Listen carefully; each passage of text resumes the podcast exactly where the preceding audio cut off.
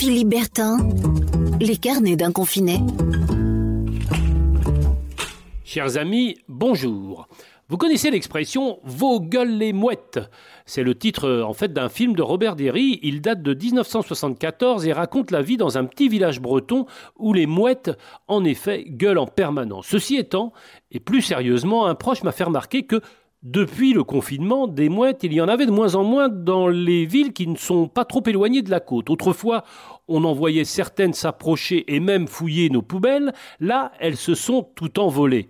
Où sont-elles donc parties? En fait, elles ont pour beaucoup d'entre elles rejoint leur milieu naturel, c'est-à-dire le bord de mer et même la surface de la Grande Bleue. Juste retour des choses. La nature reprend ses droits et c'est très bien comme cela. On n'a jamais vu, paraît-il, autant de faune sauvage sur le littoral.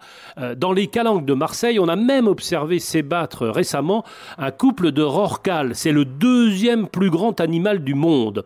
J'imagine qu'en baie du Mont-Saint-Michel, les dauphins doivent aussi s'en donner à cœur joie puisqu'ils ne sont plus dérangés par les bateaux de plaisance. Bref, c'est ce qui s'appelle un confinement grandeur nature au sens propre comme au figuré.